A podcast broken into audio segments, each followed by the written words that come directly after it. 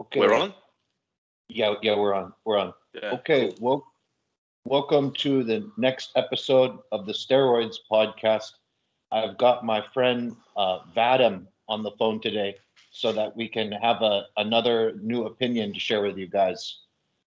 Hello, hello. Uh, I'm very grateful to be here today. Thanks for the invite. So, so Vadim first got my attention. He, he's a he's a power lifter uh, from Russia, and he first got my attention because he he started um sharing with me some unconventional methods for uh, just treating various types of side effects or just ailments that that you would experience that were more of like Eastern type of of remedies. Uh, so uh, one thing that he he shared with me that really stuck out was uh, he was telling me about a dye called methylene blue um, that helps with like uh, chilling you out and also which is- uh, Which is basically a like a blue ink. yeah you, you were right. You know what you said when you you were you were warning me about uh, don't let this touch anything because anything that touches I, I mean even even the toilet man you pee because it turns your pee blue and then the toilet seat stained blue it's like it's like it's hard to say that it's blue. I, I say that it's like shades of blue and green. It's it's very interesting. Yeah, hard to describe. You have to experience it by yourself to make an opinion. So uh, you were telling me, I, I remember when you first told me about methylene blue, you were talking about it as like an antiviral, anti-parasite uh, type type of antibacterial type of thing. Yeah, man. I mean, it has it has many many properties. It's antiviral. It's uh, antimicrobic. It's anti-hypoxia. It's, it helps people with tissue hypoxia, basically. Uh, it helps people with serotonin. It has serotonergic uh, activities also. So, well, it's just uh, almost to say a miracle compound which does many many things. And uh, well, what got my attention when I was first reading about it that it is used to treat malaria and uh, between the doses of like 35 to 70 mgs per day. It is pretty damn effective. And uh, well, it's also used to treat coronavirus, and it's pretty cool. It's pretty effective because you know there were studies conducted on it, and uh, they were giving methylene blue to people who were e- experiencing corona symptoms who were also in oncology centers in France. And what they figured out that the ones, uh, not the control groups, but the ones who were receiving the methylene blue solution, uh, nobody died basically. And you know, we're talking about people with cancer, who well Mhm. are they basically have, have have their death sentence, but well, it to say the least prolonged their uh, lifespan, which which is pretty cool, and it got my attention. And I also figured out that well, there are many many things to discover about it. You you told me about it. I had been sick uh, back in Turkey uh, for like a, a month. You know, I'd had the flu for about a month, and uh, then you you told me about the methylene blue, so I went and tried that. And you know, after I took the methylene blue for about one week straight, all my sickness symptom, symptoms went away. And I also noticed um, at the same time that my mental state was almost impregnable, where I I, I felt uh, you know I wasn't trying to get this or something. I was only taking the methylene blue because I wanted to be better from being sick. But I just started feeling like everything's gonna be okay. I'm in control. Yeah. Every everything's. I started getting this really distinct uh, mental feeling, uh, and then you know I was looking up more about it and seeing that it's a it's a, a very effective treatment for like depression and bipolar and all this shit. But the thing is, is that I was buying this stuff at the uh, pharmacy for one dollar, and Mhm. which made me think, wow, you know, this is another one of these medications that can't be patented, and so it's just buried. Yes, because it's so fucking cheap, you can make money of it. Yeah. Well, yeah, that, that's that's good that you that you noticed it. That basically, I would say that methylene blue it works like a pretty mild SSRI. Well, but at, at the same time, it's important to understand that if you are combining it with some other certain serotonergic compounds like SSRIs, like 5-HTP, or anything else which like raises serotonin, you got you got to be careful because well, too much serotonin also isn't good for you. Uh, you will end, you can end I- up being like a dummy who just doesn't care about anything, like like a person who's like constantly on marijuana. I, I had a slight serotonin syndrome from the methylene blue actually because I took a hundred milligrams. You know, I after after I uh, after I really found out that I like this stuff, uh, I started you know saying you know how how far can I push this? So I took I took 100 milligrams per day for three weeks straight, and after about two weeks of doing that, I started to notice um, that like I was very hot, so I had a fever, uh, and um, I was uh, getting some some cramping, and I had like a blood pressure spike, and my heart was beating too hard and too fast for no reason, and Yeah, but, and and then that serotonin syndrome. I, I had that, and then I I stopped taking the methylene blue for about three days, and and it went away. Well, I think it's still smart to uh, have breaks from it because, well, basically, it's still, even though it's pretty cool and pretty efficient in solving many, many problems, it's uh, a synthetic agent. So I think it will build up, build up in your system for time. So the way I use it personally, I just, I just run it three weeks straight, and then I take two or three weeks off.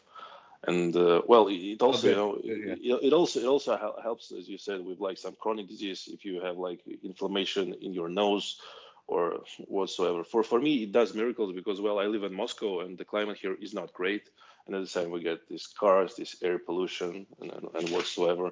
So well, if I go to if I go by the seaside, uh, it instantly feels better. But well, here I have, I have to find some remedies. Acetylcysteine, by the way, works also great with it. But I can say that I finally resolved this problem for me. Well, yeah, when I discovered like methylene blue, and well, some other agents we can we can talk about them later today if that's where we're going. Mm-hmm. Uh, Mm. yeah, yeah. So, so uh, Vadim, you guys is is a power lifter, um, and, and you you live in Moscow, like you said. What are, what are the essential powerlifting um, PEDs? Uh, what what what is the for somebody who is going to be a power lifter? What do they what do they have to have? And if they they don't have this, it, it's going to be really hard for them. Uh, well, you know, first of all, I honestly believe that uh, in terms of like using steroids, there are really some powerlifters in uh, World Powerlifting Federation. I mean, the official one, the International Powerlifting Federation (IPF), which uh, can come away without using like al- al- almost nothing. Yes, it, it, it can be done. Basically, you can get really really strong without PEDs. It, it's possible, but you look like shit. Basically, that's that's what it is. So- yes. So getting getting extremely I, I just yeah, I and just, building up wanna, in a I just wanna massive make it amount. Clear. Yeah. So basically, what you need in powerlifting, you you don't need some agents. Uh, first of all, that uh, which primary goal would be like to build muscle. You need to recover. And well, as you know, there are not many things which uh, helps your recovery. And basically, what do we have? We have like PEDs, we have sleep, and we have food. If you exclude PEDs, all you left is like you have to sleep a lot and you have to eat a lot. And you know, in terms of physique goals, it, it makes you look like crap. But well, that's that's achievable. Well, but yeah, that, that was off topic. As you say, uh, well, what is popular in Russia, in Eastern Europe? I would uh, say that we are probably a little bit more health concerned than our American counterparts. That's what I believe, at least. And I think that basically uh, we use compounds uh, according to what uh, weight category you compete in. Because, well, you know, for example, you're probably expecting me to say that, well, you can use Trenbolone and like the Trenbolone is real deal. But I would say that Trenbolone is like is not the best solution when we're talking about people in the heavyweights because Trenbolone it makes your muscles very very tight. It holds it holds water intramuscularly and it really it really increases the risk of trauma. This is why, for example, I would say that balloon is mostly used for people who compete in like 75 kgs, 82 kgs, 90 kgs weight categories. But well, yeah, in general, uh, So not in the heavyweight categories. You're the, Well, in America, people is still not as popular. In America, people Yeah. still use Tren and, and they like use it a lot and they abuse it. But I would say that in, in Russia, it's not it's not very popular. What I think like is is bread and butter, which makes you strong and really, really fast, is Anadrol. I think I, I've shared with you my experience with. I believe that it's a pretty awesome drug if you know how to properly apply it. Yeah, I mean the hepatotoxicity is a bitch, and people are afraid of it. But at the same time, you have to remember that basically uh, it's mostly about the duration uh, on which you are going to use this compound. I would personally say that your liver can well be working really, really hard for not extended period of time. So you know, if you like compare taking um, I don't know 300 mix of Anadrol for three weeks daily, I think it Mhm. would be a lot better than taking it for nine weeks, 100 mgs daily it's you know man it's mm. it's like with alcoholics what they say that uh, basically if you're drinking wine every day it's worse than if you're like drinking vodka once per week because oh yeah, yeah yes i mean liver can Re- a lot of yes yes liver can handle a lot of stress in some short time period but at the same time if you com- continue bombarding it with like different things like alcohol or like oral steroids or, or whatsoever, it will eventually get, give give up, and you will uh, probably you'll probably find that out seems- that you have uh, cirrhosis or at least uh, fatty fatty liver disease. Yeah, that seems to be one one of the the things that is is very uh, unique about the liver is that you take a break from it and it recovers a lot. You can push it, like you were saying, you can push the liver hard for a certain period of time, but then you take a break uh, and it makes a really powerful recovery. A lot of people are afraid of um, you know having severe liver damage uh, when only using oral steroids, which is uh, if you're not using other liver toxic substances at the same time, like Tylenol and alcohol, is pretty rare to have like permanent severe liver damage from steroids. I, it's almost unheard of. Yes, it's, it's very rare for you know people who bitch up bitch about that they have I don't know like tumors in their liver or whatsoever. These are the guys who are taking Anadrol for like two years straight. It, it's really hard. Mm-hmm. It's it's really hard to make it happen. But well, some and you do hear about that, uh, yes, especially with yes. powerlifters, like you were saying, because powerlifters love Anadrol so much. You know, you, you talk to them, be like, yeah, I take two or three uh, Anadrol per day. I've been doing that for the last three years. Well, I, I, I think it's a pretty stupid advice and it's a pretty stupid strategy. Firstly, because well, you know, when we're talking about Anadrol, it's also that great because it uh, has its own effect on your adrenergic system and whatsoever. You understand that when you like take an even 100 mg of Anadrol when you've been fresh for like a long time using mild compounds like testo, mm, testosterone and primobolan, uh, afterwards you're like stronger two or three hours uh, for for 12 yeah. hours, you, you're already stronger. Well, I like yeah. figured out that my my grip like improves like 10 to 15 percent uh, even w- when I start Anadrol. So basically, there's a major was, stimulant. There's a stimulant effect, right? That is, yes, you get absolutely. that really strong stimulant. Absolutely. This mm-hmm. is why we should probably think about how we could use it like around our workouts to make our workouts more efficient. And uh, well, you know, after three or four weeks, this effect just goes away. And what Anadrol uh, still gives you is like that bloat. And yeah, you're still you're still stronger, but you don't experience this boost and you don't experience this drive that you've uh, uh, that you've experienced before. So that's that's, that drive, that's bullshit. Yes. That drive that you're talking about is one of the premier effects of Anadrol that people love. Uh, I've I've heard many people uh, say my life changed when I discovered Anadrol because of that uh, like drive thing that you're talking about, where they feel like they have a different personality when they take it.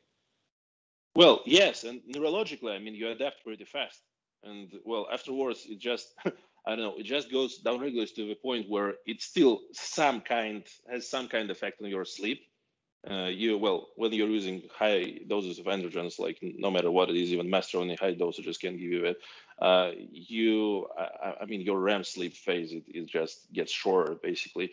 And with anadrol if, if you're using it for prolonged uh, periods of time you, you, will just end up burnout. It's it's like even if we take uh, the liver out of equation here it's it's just not efficient use of drug. It, it must be cycled. It's, it's not something you want to take year round what do you think is the the best way to use the anadrol to give the best effect in the powerlifting? Uh, I think it has to be tied to your programming protocols. So, for example, in powerlifting, you're not just using singles, doubles, or triples year round. So basically, in the rep, off season, range. like you're, you're, yes, you're talking rep yes, range. I mean, I mean rep range and peaking phases. So you're mm. basically mm. in powerlifting. Uh, how cool you are is how cool you compete in in the powerlifting meet. So you don't need that extra neurological drive uh, for all the year round. So when you're just, I don't know, working on technique, when you are building up volume throughout the whole year, I think, well, the best things that you can use, it's like coming back to what we've really starting uh, started to talk about, is like test and DECA. Basically, that's that's the main things which all powerlifters use. If, if you talk mm-hmm. to, the, uh, to the strongest guys like out there, they all say that probably their main steroids that they're using is test and DECA, and well, Dianabol and Anadrol, uh, preferably like uh, due to close to competitions and whatsoever. But yeah, These are the basic- is like yes, basic this is these are the basics. This is what's gonna make you strong. Uh, this is also DECA also helps you with uh, uh, joints and ligaments inflammation, and it allows you to well just build up training volume and still get away with it, and well it, Mhm. it produces like good recovery. So yes, basically I would say that if anyone, what would be my ultimate goal to do stack? Uh, it's like pretty simple. It would be test, it would be Nandrolone, and uh, when we're coming closer to the competition, you will just end up uh, throwing in some Androl. Well, the doses, of course, they depend like on your weight, on your, on your, I know, on, on your total strength and, and whatsoever. I, I've never gone, I've never gone higher than 200 mgs per day. Yes, and it, it, it was pretty, it was pretty cool. But yeah, I know people who have done like 400 With- mgs. with Anadrol, right? Yes, yes. Yeah, the, the higher dosage is more than 200 milligrams per day. I agree that the benefit really isn't that much, uh, but the, there is a really strong toxicity, even though it's prescribed like, you know, you were talking 400 milligrams, it can be prescribed for anemia at that dosage. It is Yeah. not very tolerable uh, for just a person to take that, though. It will make you not want to train. Yes, yes. You just become eventually very lazy because of liver toxicity. And uh, the other, the other, well, the, the, the bad part about it is how it affects your appetite. And again, you're like in a pretty, if you're in a pretty high weight category, you have to eat like at least five, six, seven thousand calories per day. And uh, when, because of this hepatic toxicity, which you experience daily, it, it's really hard. You just end up, well, you know, looking in your plate like for hours and hours and slowly, slowly eating. Well, but I would say it's it's still pretty tolerable when we're talking about two or three weeks. So if you're close to a competition or you just want to have a personal record, well, I think like 15, 20 days uh, is doable. It's doable, hard but doable at the same time. Uh, but yeah, as, as we said earlier, doing this year round is like I don't know, it's like masochism. It's You know, I've. I've seen an interesting effect with some orals, like uh, with Dianabol, Androl, Superdrol, where, you know, normally when you go on these orals, one of the first things that you notice is, wow, my upper body pressing strength just increased out of nowhere, like magically. yes, uh, like, like the same I've- day. Yeah, yeah. Uh, but then I've noticed that some people that have been using them for a long time, you know, say guys who have been on D-bol or Anadrol uh, for three months plus, you know, some some of them have been on it six months, ten months, whatever. When they actually come off, they gain strength again. Like there, there seems to be almost like a an effect where they cross a threshold in their duration of use where it's now hurting their strength gains to continue, and and then when they stop the oral, boom, their strength starts going up again immediately. Uh, Well, you know, I think I think there are mainly two factors uh, which we have to take in consideration here. First of all, that uh, as we mentioned, three to four months uh, straight of eating any oral would fucking crush your appetite. So your calories probably will go down. And when you stop orals and your liver starts to heal up, well, you will again start uh, flushing down the food. and at the same time, yeah, the central nervous system fatigue because of all this uh, constant adrenal stimulation. It's it's also a factor. It's also a factor which is contributing to the fact that your um, one rep max or two rep max it, it will it will eventually will go down because well in powerlifting if you want to lift the maximum weight you have to be fresh. Uh, your nervous system has, has to be fresh and uh, all this constant bombarding of these compounds which has such a tremendous effect on your adrenergic system it will it will definitely ameliorate uh, it will definitely make make things worse long term uh, with going uh, talking about that uh, as going with failure when you're training. Uh, that's another thing. I think that a lot of people that are more beginning to training or the first few years, they want to take every set to failure, and they believe that you know every single time that they lift weights in the gym, every set it has to be to failure, and that's going to get them the most progress. But I think that people that have been uh, more experienced and especially powerlifters know that uh, going to failure needs to be totally controlled because of uh, how it affects your recovery. Uh, yeah, totally agree. I think the bigger the muscle group, the more far away you'll better stay. Uh, the more the more far away you'd better stay out of failure. So, for example, well, if you're training biceps or triceps or whatever, doing like curls, uh, you can go to failure well pretty often. It, it won't affect you.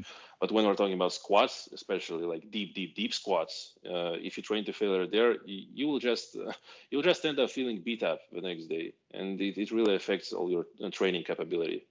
So harder uh, harder to come back and do like super compensation, like come back strong. Yeah, yeah. You know, even well, even when I trade bodybuilders, I really make them go to failure. Yeah, I know, like Dorian Yates and, and whatsoever, Mike Mentzer, they say that you have to go to failure like on every set, and you have to well train with really, really, really low volume. But well, I think it's just a training style which just doesn't fit many people. So some people have nervous system which were pretty much when God was creating him, he was inspired by a tank or, or whatsoever. They they are fucking unbeatable. They are beasts. So they, they can they can really push themselves for prolonged periods of time. But well, for me, for, for many other people who are not like genetically freaks, I figured out uh, pretty pretty long ago that well, all this philosophy of always training hard is not right. I think I think still, uh, well, when you're writing a training plan, when you're figuring out what training protocol you want to use, you have to split it into months and understand. Well, for example, here I'm like pushing volume. Here I'm more like on pushing intensity. Here I'm probably I don't know focusing uh, on like failure sets. And yeah, if you're using failure sets, I would strongly advise people to use machines because it's it's just mm. you can go further and then you'll probably not uh, end up being very very very hurt. That's, so with your powerlifting with your powerlifting training, you you really aren't um, going to failure basically much at all on, on your yeah we, we, we very very rarely max out. It's like 90 percent, nine nine out of ten is like a good effort, and it's not even used uh, like uh, every week. It's it's probably like once a month or whatsoever. Well, it, it just you know it, it, just it just depends. I personally don't compete anymore because well I just don't have time for this. But so I can afford uh, I can afford to you know go into higher efforts during training. For example, like yesterday I was pulling. So what was it? Uh, my plan was to pull 700 pounds for two reps, uh, and well it all just went up, and I just ended up doing. Uh, so yeah, I just I just think in kilograms. So I'm I'm trying to make it easier for your audience. yeah, yeah yeah, I pulled 720 for two reps, and it was pretty decent. It was pretty easy, and I said like, "Fuck yeah, let's go, uh, let's go try 750." And it almost went up, but well, I made like a technical mistake and I lost balance. But well, 85% of the lift was uh, basically done. I just struggled in the lockout. Uh, but you know, basically, if I were competing to a competition, I would have never done this because I know that the stress that uh, I've just put on my nervous system is uh, it, it's pretty bad, and uh, I, I, would have never done this if, if I had, uh, for example, you know, any peak weeks ahead. But well, for me, if if I'm not like a competing powerlifter anymore, it's okay. For my students, uh, basically who I train, I would have never allowed such thing like during in the, in the middle of a prep or whatsoever because you have to understand that it's like taxation on your body which you have to pay and you'll pay it with additional percentages mm-hmm, mm-hmm. Uh, so a lot of a lot of guys if you go to a, a normal gym just your average gym with uh, just regular regular regular weightlifters some people using steroids some people not uh, you'll a lot of the people almost everyone is not meeting uh, some actual basic lifting numbers in compound lifts so there you can say like they say three, four, five, as in three plates, four plates, five plates. Uh, being able to do for rep for reps a three, a three plate bench. It really it really freaks me out because well, you know, I'm primarily a power lifter, so I'm uh, used to thinking in percentages, and I just I just think, dude, there's there's like so much more in between three or four or five and five reps, and then five plates. It's basically it's basically idiocy. I think that all these you know ideas that I'm like benching, uh, you know, three plates for 10 reps. Afterwards, I'm benching uh, to, uh, four plates for two reps. And afterwards, I call like out three guys and we have like five plates on the bar. And I'm trying to bench mm-hmm. it. And basically, they do all the work for me. That's that's idiocy. That's like bitch thinking. Well, pe- people who advise to do this, they should, I know, come off a bridge or whatever. Oh, oh yeah, yeah uh, I was thinking though about um, like as far as like uh, having a three plate bench for reps, a four plate squat for reps, and a five plate deadlift for reps.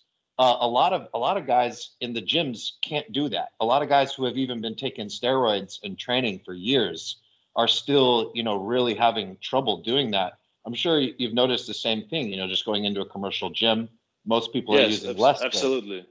Absolutely. You know, uh, the paradox which I figured out uh, recently, I think that the internet strength standards are very, very high. For example, uh, on Instagram, if you bench 500 pounds, you're nobody because in the internet, hmm. everybody's stronger. They just say, well, now it's hmm. basically people have benched 600 and 700. So what's, what's this all about?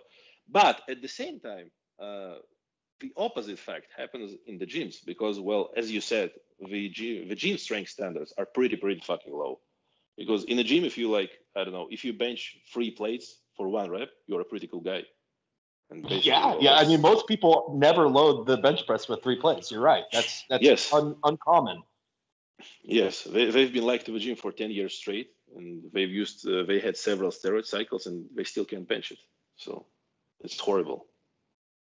Uh, what what kind of advice do you have for these guys? Because uh, you know this this absolute strength is obviously highly correlated with how much muscle mass you have, and Absolutely. so I I a lot of these guys that you know they want to be big, they want to be thick, but they they just seem to be addicted to these isolation exercises, and you know you're trying to get them to say to try to convince them to say, hey, man, you have got to be able to bench three plates for reps. You have got to be able to squat you know four plates for reps if you want to have big legs or you know, big upper body, etc. Um, and that's very hard for them to internalize this. They don't want to do it. What kind of advice do you have to help them get there? Well, you know, I'll probably start my answer with uh, my personal story. Uh, when I was a teenager and I was squatting, I have pretty long femurs, and well, squats have never been good for me. Uh, I've, I've really struggled with this lift, and I was using uh, I was using uh, pretty strong knee wraps. Uh, I think it was like the yellow Inzer ones. Yeah, that was them. And I was squatting like mile high. It was like half squats, honestly. But with these high squats, I've ended up squatting like nearly 600 pounds for reps. And once. I may, uh, uh, and once I ran into a weightlifter in a commercial gym, and he was like, "The fuck you're doing? What, what is this? What is this bullshit?" And afterwards, I finished my set, and he finished, uh, I don't know, uh, berating me. he just came to the bar, and it was 600 pounds, well, less, 585, honestly, 260 kgs. Mm.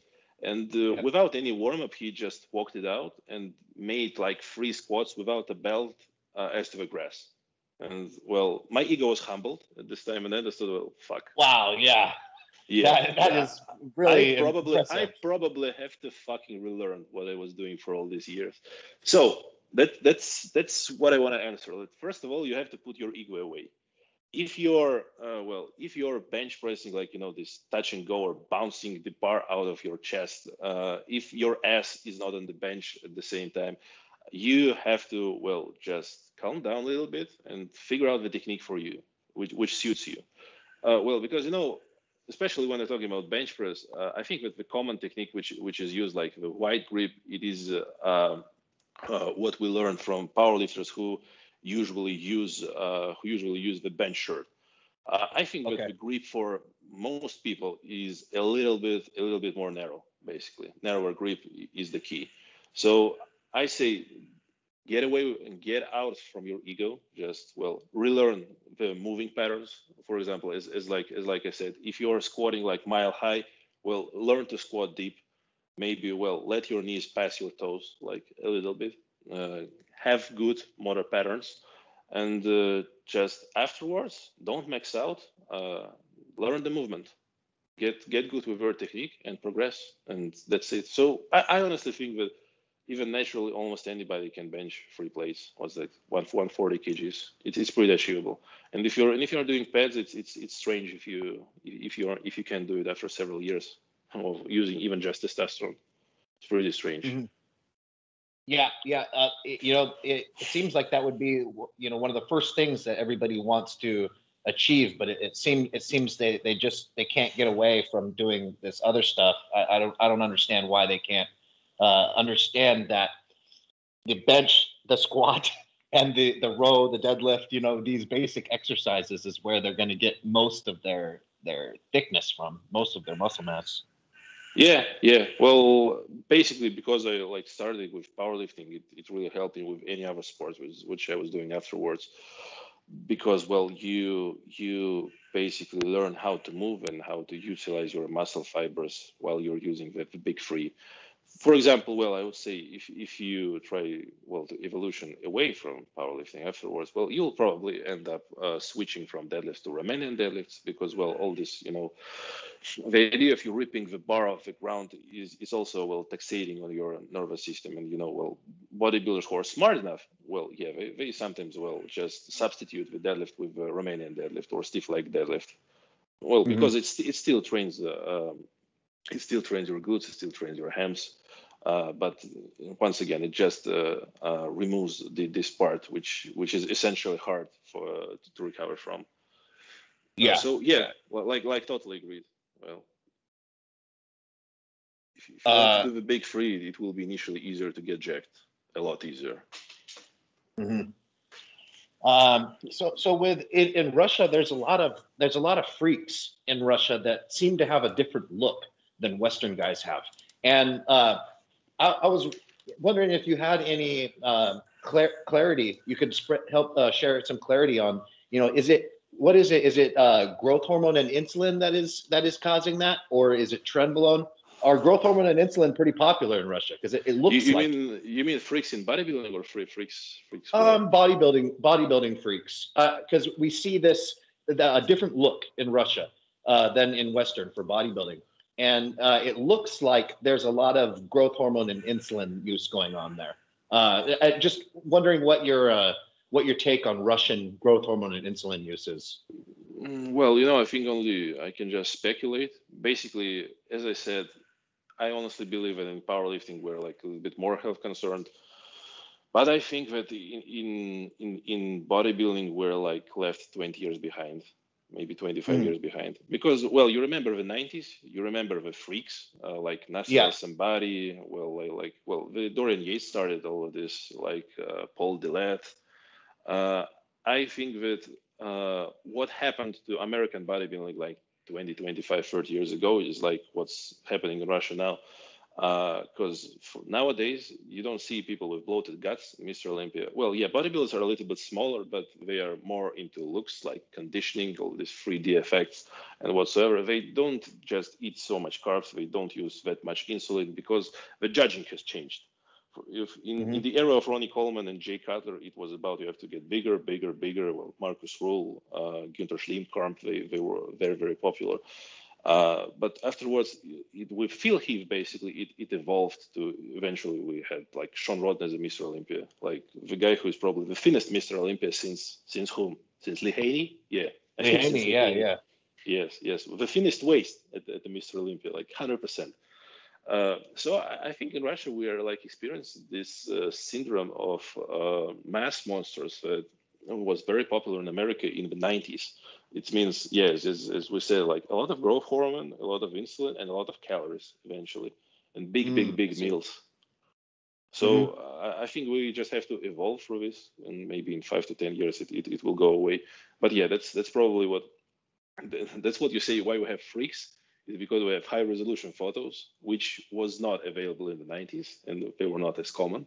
And at the same time well as you say we're just we're just children here. We, we just don't understand what it is because, uh, well, uh, uh, our conversations, we also like talked about it that all these 90s legends they they're just dying off now. Basically, it's it's, it's not very great when you just uh, uh inject so much inject so much anabolics and so much growth uh, in yourself at the same time. It's it's really not good for your cardiovascular system. Really not good for your heart. I mean, left ventricle hypertrophy whatsoever. Yeah, it is. Would you say that growth hormone is pretty pretty damn popular in Russia? Because it's it seems like there's uh there's a, a big market for it. I just uh, it, it seems to me like that it's more popular to use growth hormone in Russia than it is in the West. Would would, would you say that's true? Uh, I think because in Russia it's cheaper. That's that's like okay. people use it. That's that's so, that's so, the main idea which I can come up with. And, getting uh, getting growth hormone is easy and it's lower price in Russia. Yes, yes, like everyone everyone can get it. So, and uh, also, well, you know, as I said, we are really, really, really away from you in terms of uh, well biochemistry knowledge. Uh, people still here believe that you have to use like 10 to 20 IUs to get checked. And at the same time, well, uh, I listen to like Jordan Peters. I listen to like the big freaks from the West. And mm-hmm. all of them like switch to five, six I use basically because they just understand that with growth hormone, uh, when you're already very, very big, it's not like uh, the causation, like the more the better works. It, it just can make things worse. I personally, when I use growth hormone, I'm a pretty big dude. I just, uh, I'm a little bit, well, that's how many, 140 kgs. It's 310 pounds. If I use more than five, even if I use more than four I use of growth hormone, well, I just get so fucking bloated. Even if you use the pure one, there's still that uh, factor that it uh, makes you hold up more sodium. Uh, it really it, it, really becomes hard for me to breathe and well my endurance go to yeah. shit and my training capacity also well just diminishes pretty fast so and the hard yeah. the hard gut that sticks out uh, the the food digestion becomes so slow yes yes all this all this bloat inside your body uh, well in your muscles in your intestine basically it, it makes you hard to live I honestly believe that if I would have been smaller, I probably could have got away with lesser dosages. But it still, I don't know. It still makes me, you know, the word horrified a bit when I hear people say I use like 20 or 30 I use. I mean, like how? yeah. Because because even even if we say even if we say that it's farm farm grade, uh, which is not basically it's, it's impossible like, like someone using like 30 use a growth hormone uh, would, would go with like norditropin or, or anything like this even it's farm grade for water retention because all of this sodium would be so fucking bad that well it would be really hard to even move so yeah, yes. Uh, you know, actually, I've experimented with that because because you know when I was in Turkey, the the genotropin pens there are so cheap. You know, they they sell the at the pharmacy there they sell the genotropin pens for uh, 90 USD for uh, mm. 36 IU.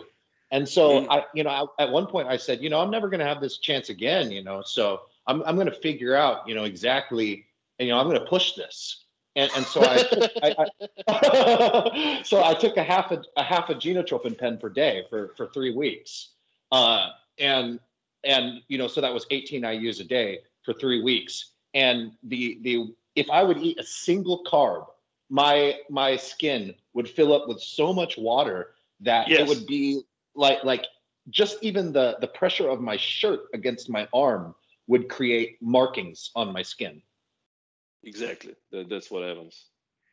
It, it's really all these high dosages, uh, all these protocols with very, very high dosages of growth hormone. It just makes impossible not to even train, but to well live, live properly. I mean, without any discomfort.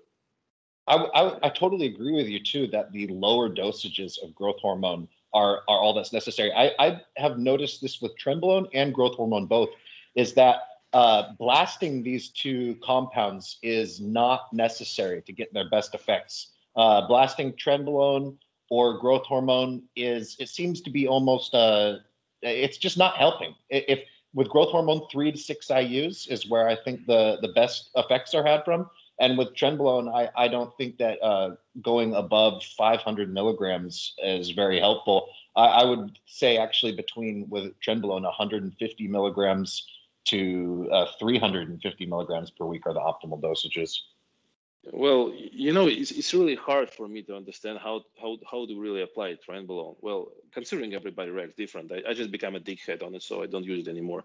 You know, uh, I'll be better off being like a nice guy to all my friends and family than having that extra bicep or neck vein on me. I'm good without mm. it. Yeah, I'm good. Yeah, me too. Uh, me too. yeah. So I just say, uh, but you know, as, as you said, blasting trenbolone. If you if we're blasting trenbolone, the only purpose that we're probably chasing is we try to get stronger, basically, yes. And at the same time, if you understand that if you use Anadrol for the same period of time, you'll get stronger than while you're using Trenbolone. That, that's what that's, that's what just I believe that's what works for me. It works for my students.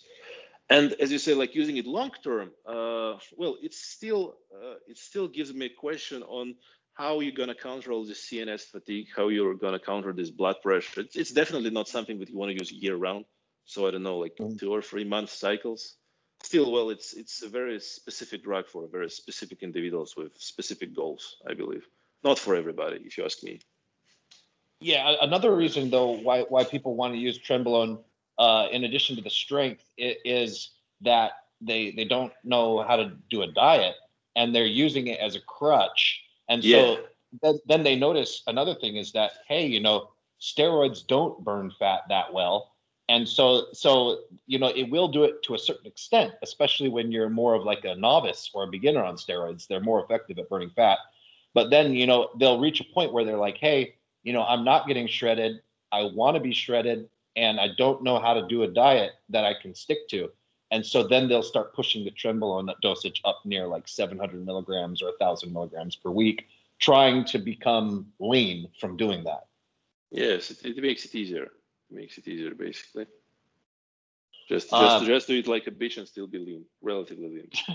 Because you know, Uh, well, I don't know, I don't know about- about America, but well, uh, the, I mean, raw powder of trenbolone, which basically everybody buys from China, well, under rare, very rare exception, uh, it still has estrogen in it, some of estrogen, Mm. and the, I believe that that's what, that's why everybody loves it so much, and that's why it puts so much water into into the muscle.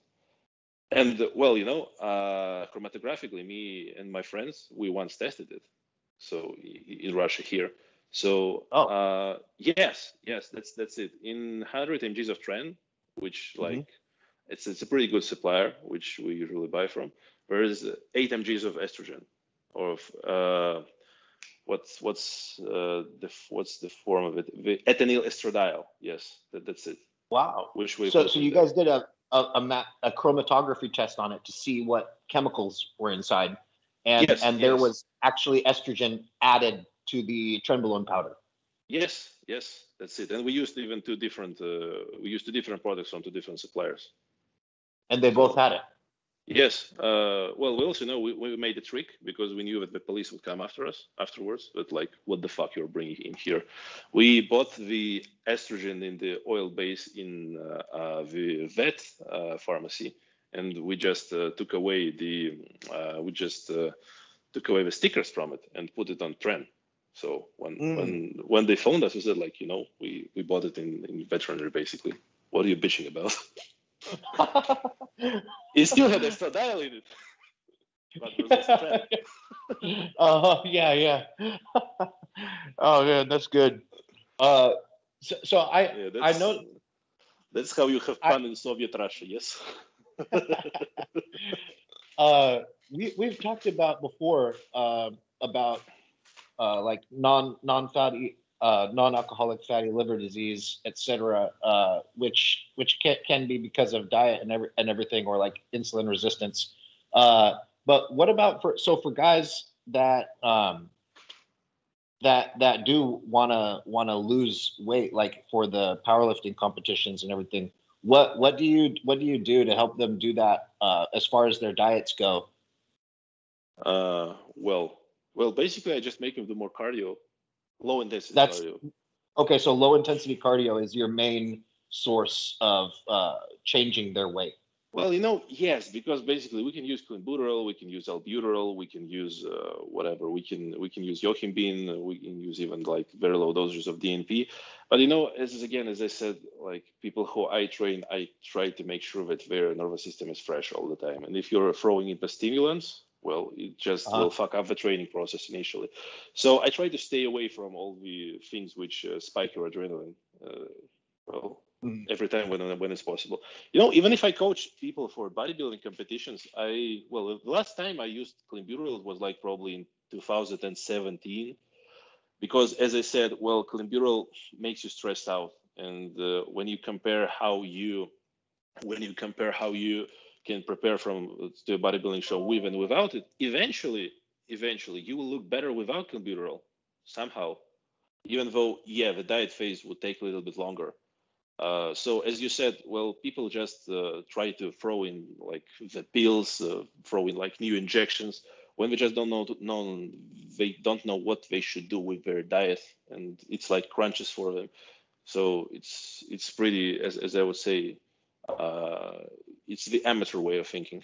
If if you're if you're well pretty pretty good on the dieting part, if you know well how to utilize well cardio, if you know how to utilize well training properly, whatsoever, like some vitamins, as we've also spoken about.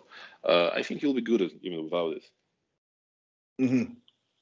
Uh, and, and another another question would be uh, about insulin sensitivity, and so there's definitely like a lot of data and like conflicting studies and stuff that show, um, hey, you know, eating eating a high carbohydrate diet is what's going to de- is going to increase your insulin sensitivity, uh, which then in contrast to that, somebody that has diabetes, which is uh, you know low insulin sensitivity, uh, type two diabetes, usually um, eating a lot of carbohydrates it would be exactly the opposite of what is going to help them with their diabetes. For example, they'll take metformin and they'll take insulin for the purpose of removing carbohydrates from their bloodstream instead of building up in their bloodstream. But then you have this science uh, that says the opposite of this, you know, and says these studies that say, oh, insulin sensitivity uh, is increased from eating carbohydrates and decreased from eating fats. What do you make of that whole thing? Uh, well, you know, uh, have I ever linked you with the like studies of the articles which uh, write like this old gentleman whose name is Ray Peat? No, I, I haven't No? seen them. Uh, well, yeah, that's that's basically a dude who is, I would say, in terms of metabolic health, he's probably right 85 to 90 percent of the time. And well, Mhm. he has like a whole different theory about well how you should handle diabetes. And he even says, well, you know, people misinterpret him because well, he says sugar isn't bad or sugar is good in certain scenarios. Sugar is good for lowering inflammation, which you know the fitness zealots uh, they they get freaked about. Like what? You mean like sugar? But he doesn't mean like go and eat this fucking white sand. He just says that three to four quarters of orange juice per day is pretty cool for you. It's cool for your liver Mhm. health. It's cool for your mitochondria, and well, it's going to do good you good for you over time. But well, what I'm trying to say is that you know, reading articles and reading studies on the internet, if you're good at just googling shit, you can prove any point of view that you want, like any. it just Yeah. uh, it just it just comes down to the fact how you can uh, how, how how you can utilize all, all this stuff and how good you're at, at talking basically a fun fact so well And- uh, you've got these pharmaceutical companies who are literally paying uh, for these fraudulent studies to be to be written.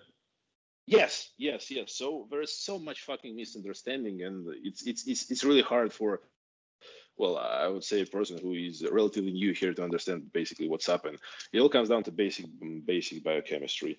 Uh, if you don't have a problem processing glucose in your mitochondria, if well, let's say your cardiovascular health is in is in check, if you're physically active and whatsoever, then yeah, carbohydrates are, are good for you, even even if you're fat. well, I could Okay. I could go basically, you know, in in, in Krebs cycle. Yeah, I- would just need some translation because still I remember it in Russian, but it will be a little bit hard for me to just retell it in English. Uh, what what I'm trying to say, but uh, I just. Uh, I just, I just don't believe that like there is the only one way out.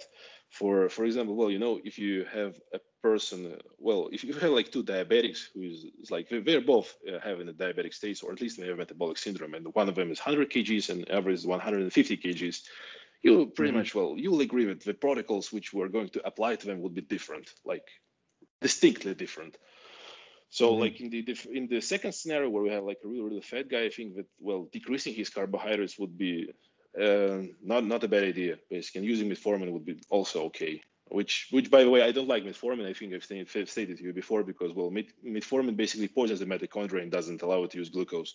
So it's like we're moving towards the path when we are not well trying to use the metabolic pathways and we're just trying to basically uh, make sure that the person doesn't get that uh, much carbohydrates in his system. So he will eventually uh, be more insulin sensitive to it. And uh, Yeah, well, you very know, good ever- carbohydrate blocker. That that Yes, for you guys listening, metformin is uh, is extremely effective at blocking carbohydrates from coming in. Yeah, that's why people have to use it with uh, with growth hormone because you don't get that much bloat with it, and it's Mhm. that's why that's why it's, it's effective. And the growth hormone plus metformin, like in combination, it makes you look very very much better in in in terms of days, basically days or like Yeah. cou- couple of weeks. Oh, yeah, no, you're right. With days, like like three days, the uh, difference in your in, in muscle hardness and fullness, the actual hardness in the muscle when growth hormone and metformin are combined is is amazing. You know, it's really part of the puzzle where you see these guys where they have this different muscle shape, this square muscle shape. These days, when you've got bodybuilders up on a stage and you think, oh, well, all these guys look the same, and you're kind of wondering how did they get this look? That that combination of growth hormone, metformin, and insulin is basically what provides that that shape that you're looking at, that square shape. Yes, exactly. So, and at the same time, well, I believe that if we're talking about a person who is still diabetic, as we say, mm-hmm. but mm-hmm. uh, he is not at the same time.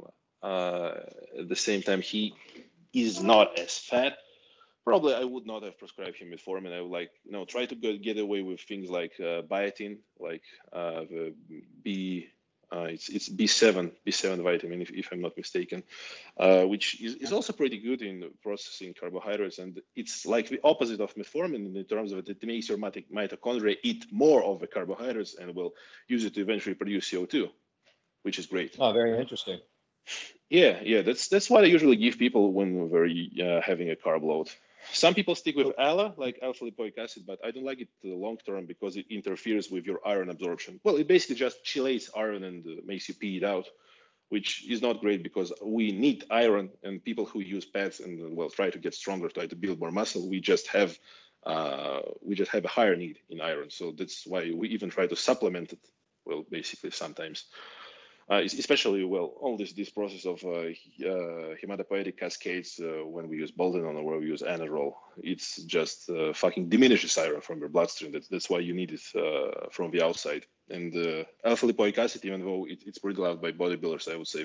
For carb loading it's okay but using it long term well it, it will just make you kind of anemic to some point. So for for insulin sensitivity you prefer vitamin b7 to alpha lipoic acid Yes, biotin. I would I would say it's better. You know, Bi- biotin. biotin. Uh, what is what is that? Is it, that's a type of B vitamin? It's it's, it's what girls use for hair and uh, nails. Uh, it, it, just uh, makes it better, but at the same time, it's it's a pretty it's a pretty cool thing to feed the mitochondria, and well, it it it, it, it really helps you to utilize glucose more. Utilize it for fuel, because well, you know, I always preach what I preach from the athletic standpoint, and that's why I don't like metformin because it makes your workouts less efficient because it just uh, drives you into the state, the sympathetic state where you're like burning more fat.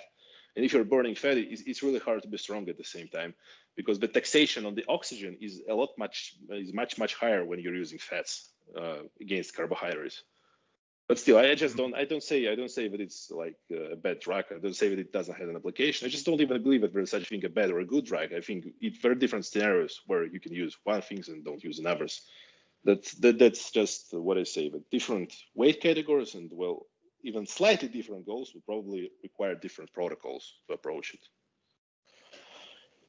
Yeah i'd say that for the guys that are listening to this if you if you're a hard gainer then don't use metformin Uh, if if you're somebody who has problems with like binge eating and you're somebody who has problem like you're you're a natural hard gainer like somebody who's getting you know way up increasing their weight all the time and you're tra- constantly battling to bring your weight back down that's kind of more the person who i think would benefit from metformin yeah this, this guy would benefit a lot from insulin.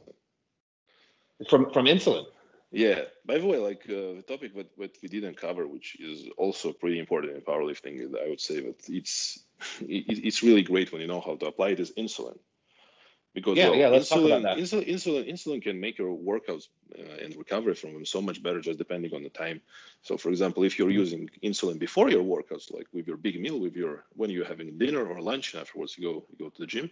If you're using insulin and you add like additional carbohydrates, like uh, the glucose, basically, uh, you you have to you have to try to stay away from fructose at all costs when using insulin because fructose has uh, like a pretty short metabolic way when it's like turned into fat and the insulin uh, it, it, basically helps it to, to, to, transform.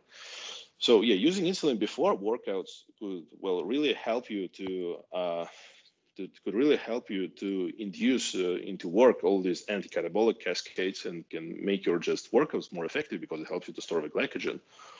And pre-workout well, insulin, so then having like a an intra-workout shake and everything or drink and everything, right?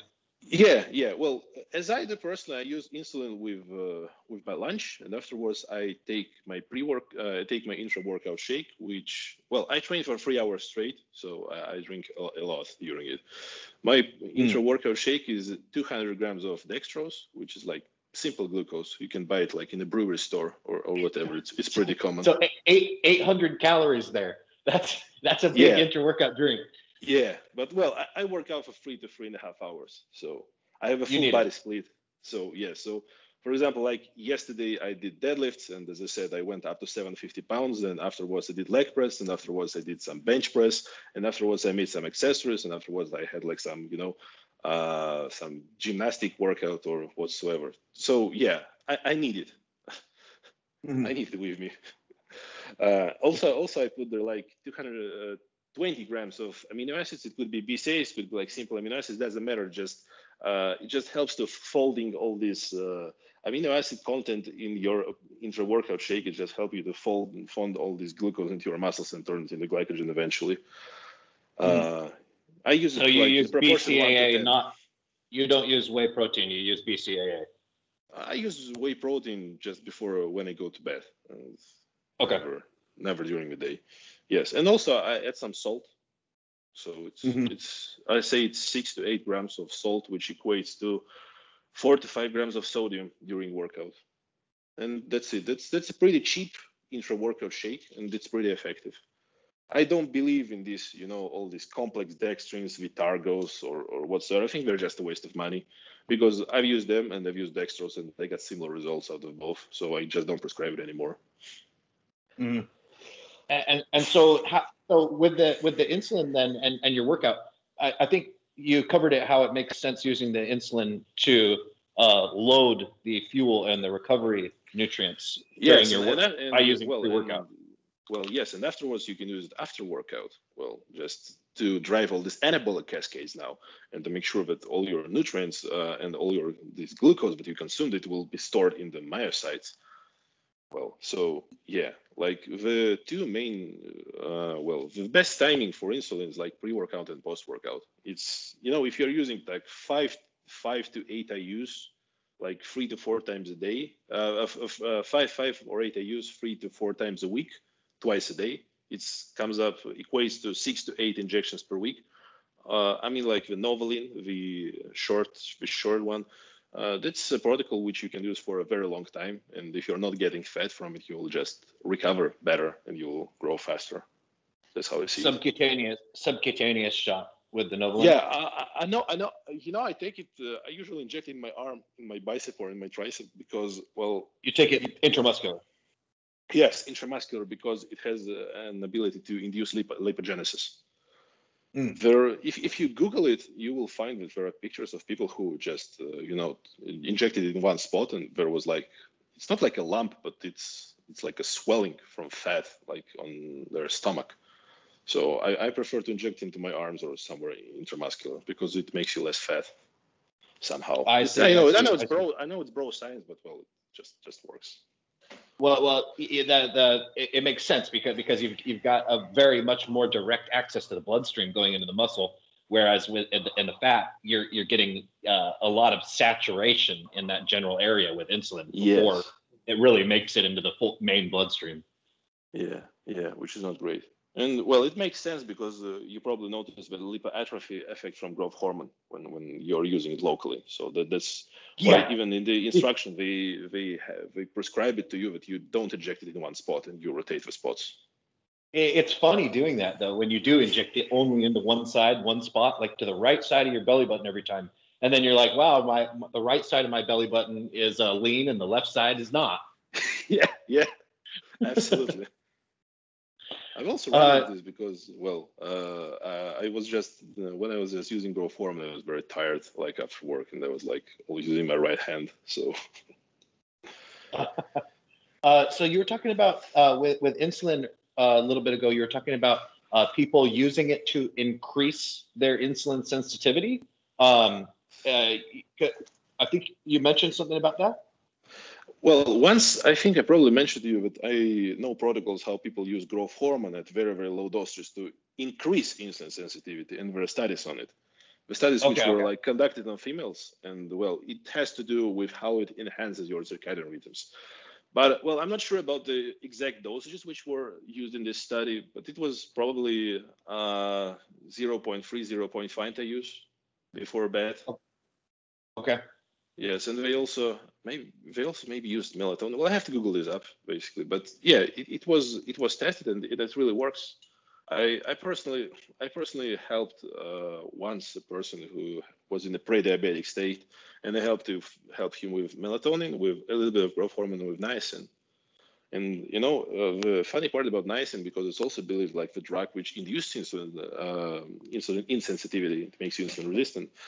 But if we use it in very small dosages, like 50 to 100 mgs, uh, it can basically make your liver relearn when you want to. Uh, it, it can make your liver relearn all this pattern when it just uh, throws away the glucose in the bloodstream.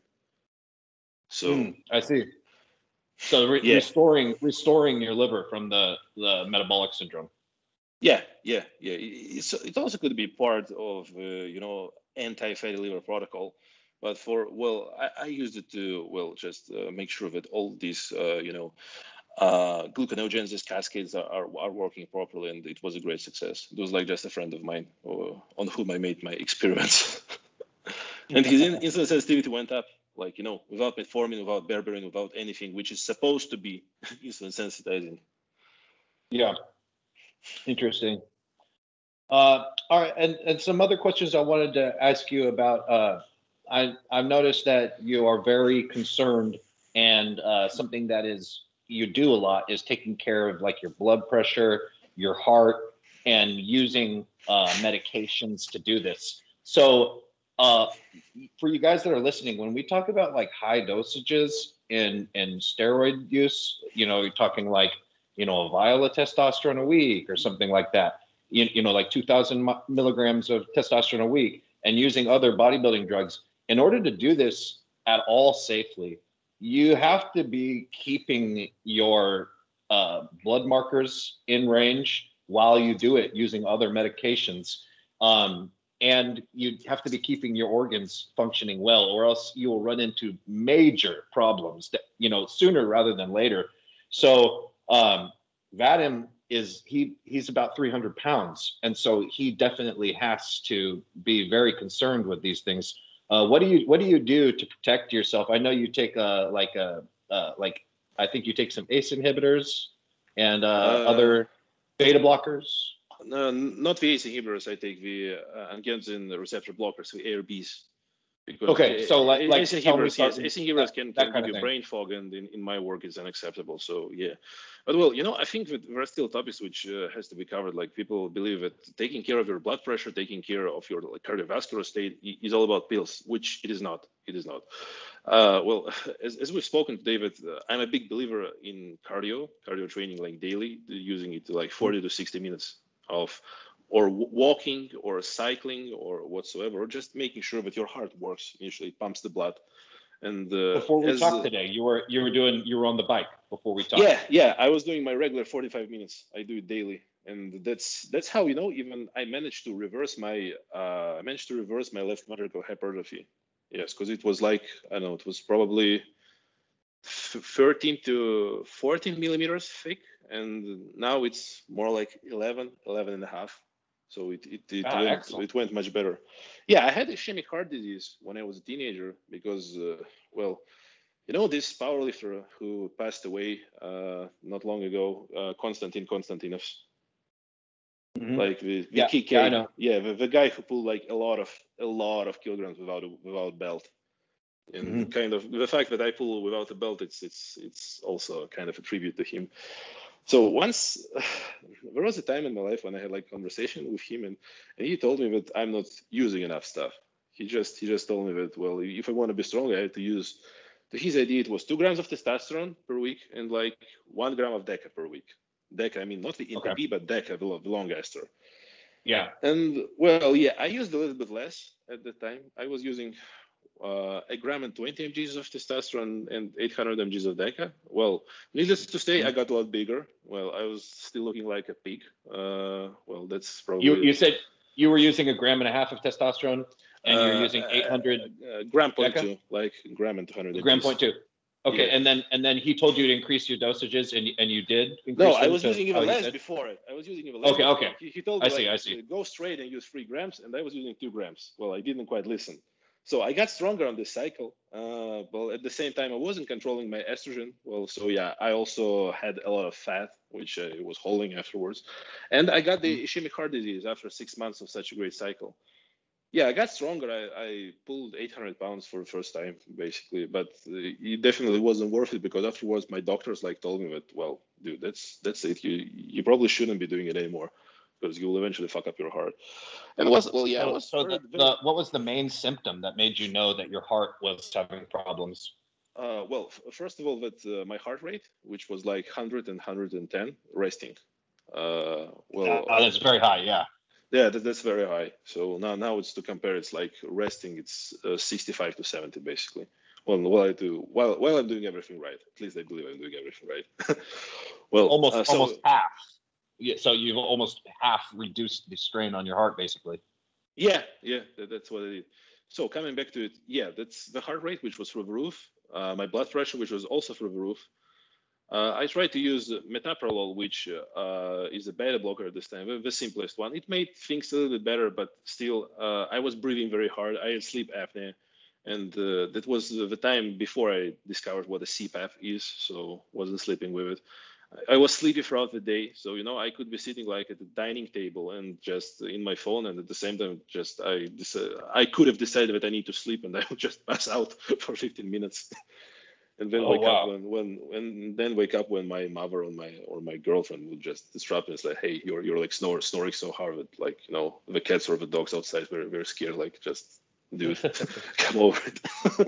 so yeah, it, it was pretty bad. And uh, well, what I've done afterwards, I said like, well, uh, I have to do something with it because I was 19 years old, and it, it's not great when your doctor says like, dude, your heart is fucked up. And I started just reading Right. forums. That's that's when I uh, that's when I got like maybe 50% of my expertise on, on cardiovascular health that I have today uh, for these like three to four months. And well, I, I started like you know surfing for Reddit, started for like I even looked at GH15 at this time. It was still kind of alive and whatever. And uh, I found that many people had this problem. And well, the best solution which I found uh, at this time was like uh, buying a cycling bike, which I use by now. And I was just starting doing cardio, and back then I started to do it like for one and a half and two hours per day.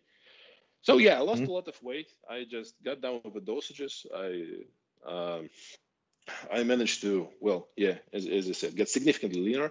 And afterwards, I had like my heart monitored like in a year uh, after this story, and it got so much better. So the doctors couldn't believe, like said, that's that's fucking impossible. Well, but still it happened.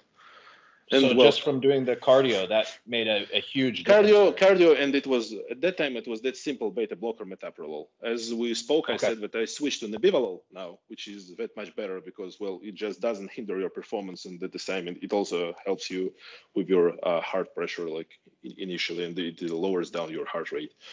Uh, So, so, for you yeah, guys that are listening, if you don't know what a beta blocker does, a beta blocker slows down the speed of your heart and then also the uh, strength of the contraction. So uh, the the the that you take now, you like that better Yes. than the metoprolol. it's, it's the most it selective one because yes it, it just uh, it just affects the beta 1 receptor which is like about the heart it doesn't uh, affect receptors in the brain it doesn't uh, it, it just doesn't pass even the blood brain barrier it doesn't affect the beta 2 receptor in, in your lungs at the same time so yeah it just doesn't hinder your performance and it, it makes you healthier overall a wonderful medication Mhm. So, so I've, I've taken I've taken a, a ne- nebivolol uh, to to see what it does. Not not been a, a regular user of it, but I've experimented with it, and it definitely drops my heart rate big time. And I would say that if somebody is not used to it, that they're going to notice that they're pretty much going to be on the couch for the rest of the day after using it. Would you say that you had a a like a a, period of time that it took for you to get used to it until you felt normal using it again? Uh, really not because I was the one who's experiencing tachycardia. So Nebulol just brought me to my, my pulse to to the point where it's supposed to be.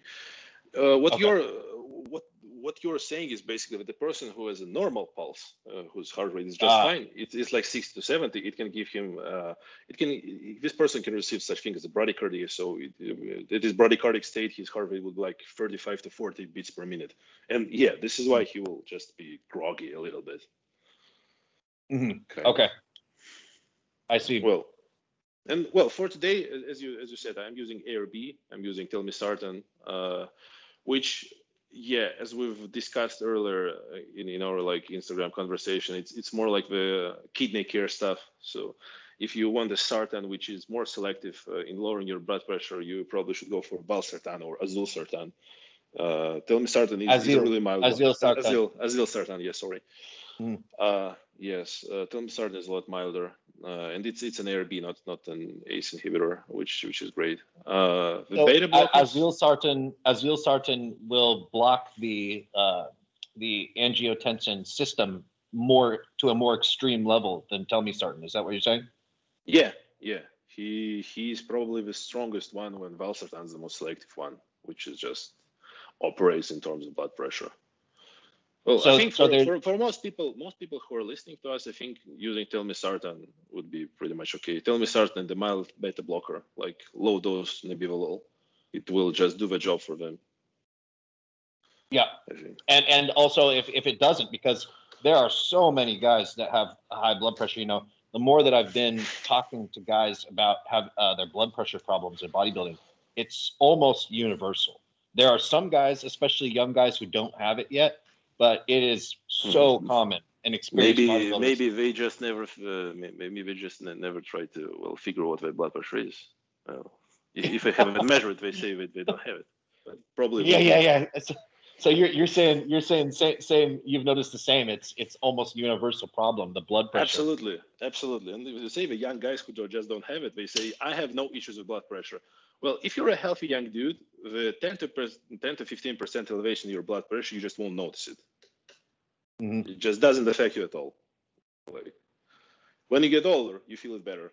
So, so everybody who believes that he's pretty much okay and have never had any issues with blood pressure, but is on cycle now, it's probably a good idea to well go and measure it just once. what about sure. uh, you know the with the with the with the telmisartan, there's also another another class of drugs for for blood pressure, um, calcium channel blockers like amlodipine. Uh, that that is a, a, effective like a combination with uh, something like telmisartan.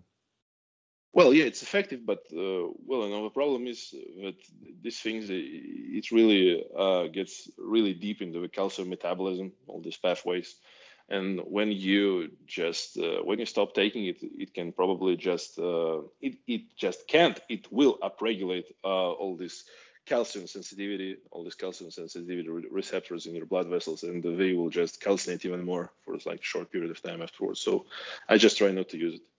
For example because, well, you know, because of the rebound like a rebound yes. effect. You can't yes, you can't get off once you get on. Yes yes yes. So it's it's it's really hard. Uh, well people who are pretty old and we're using for a long period of time, I just say, well, use it. Just stay with it. Don't experiment.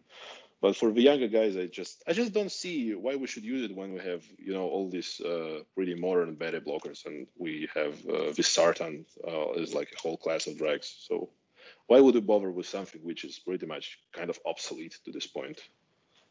Mm. Yeah, yeah, good advice. Uh, and then and then with diuretics, are you are you into diuretics with uh, with it as well? Well, yeah, uh, I kind of am, but well, you know, the diuretics they usually don't solve a problem of blood pressure. In medicine, well, the good doctors who understand what they're doing, they give uh, diuretics to people who have like a heart attack or a stroke, so to, just to let's just to decrease the blood volume for a period of time because the aldosterone it just through time it adapts to the moment that you're taking diuretics. So probably like diuretic, as we talk about acetazolamide, like the one which uh, increases your CO2 production and it counters sleep apnea. It could be used like cycling when you are trying to gain mass or like gaining gaining muscle because you will run up into well high blood pressure problems. But again, cycled. I just don't see I just don't see the place how we can use diuretics like year round. So, uh, mm-hmm. I, I, don't think it's a good idea because well again all these sodium retention, aldosterone uh, induced pathways, they will adapt through some time. It could take uh, several weeks, it could take several months, but eventually people who are on diuretics, that's like uh, that's like one of the few medications to which you can adapt through all these, you know, sodium and potassium retaining mechanisms. Uh, do you do do you take any medications for your cholesterol too? When whenever anybody is uh, using steroids and they're using oral steroids or they're using trenbolone, etc., they're gonna have cholesterol problems. So do you do anything uh, to uh, counter that? Yes, I do. I haven't been doing for the last uh, two years because I was using like nandrolone uh, solo, and when you're using nandrolone, your cholesterol is fine. It's, it's like it's yeah. like good all the ways. Yeah, it never never changed. I think I even I think I even showed you my analysis. Well, well, I can share it with you. Basically, it was fine. Never using like anything, but now testosterone, like, nandrolone, yeah. good for cholesterol. Usually not a problem. Well, yeah, I would say for, for testosterone, it starts to change when you're like after a gram per week. It, it's still problematic because so you have to consider something. With nandrolone, I've never like seen any, any anything bad happening to it, like even at two grams per week. So it, it was cool all the way. Well, but now I'm back on testosterone, so uh, I think my first go-to would be niacin, like a little bit of niacin. It makes it better. Well, you, you know it has this flushing effect, which people don't like, but well, you get used yeah. to it because yeah, this prostaglandin-induced response it will go away like in several weeks uh, after you do it. I use it like with my last meal of the day, and it's it doesn't very much reduce your total cholesterol, but it increases your HDL significantly. I would say that uh, like 20 to 30 percent increase is what you would expect while using 500 mg of niacin. Uh, good, well, good cholesterol making a, a significant surge. Yeah, which is like the toothbrush for for your blood vessels. Mm-hmm. Uh, so you can even use more of niacin, but the more you use, uh, the more it can hinder your glucose metabolism. So uh, I would not advise to go like beyond this. Afterwards, well, if uh, if, if if I'm not good with niacin, well, I, I can probably stick to ezetimibe. Uh, you, you know it's dark. Mm-hmm. Ezetimibe. Uh, that's a pretty good uh, Swiss medication. Ezetimibe. Ezetimibe. Ezetimibe. Okay. Yes, ezetimibe. Uh, have you ever heard about it? I, I haven't. I haven't. I usually the cholesterol medications that I'm familiar with are the statin the statins, but I, am not. Yeah, I was uh, I was gonna I was gonna go to statins, but just I'm just saying what would be my go-to list. But statin is like the the last resort kind of.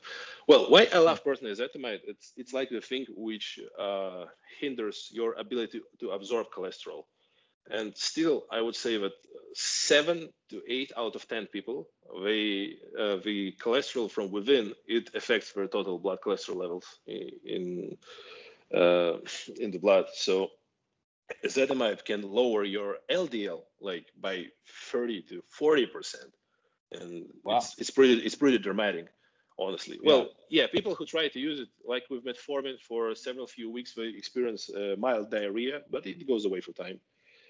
It becomes mm-hmm. it becomes better because well, kind of it's just uh, uh, it just has its own impact on fat metabolism. Well, we all understand that that's what happens to the intestines. And that's that's why that's why you can experience diarrhea.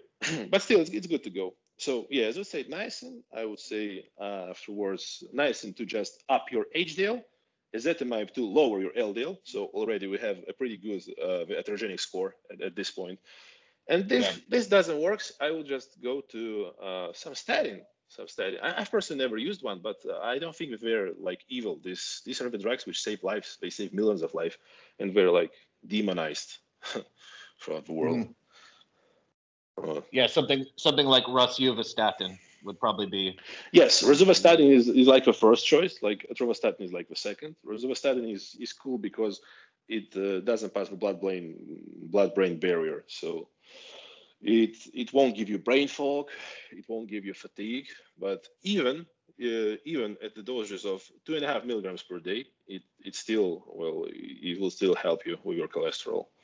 But I personally I just don't use them often because as I said, like this combo of niacin and ezetimibe it solves the problem well for like 80% of people.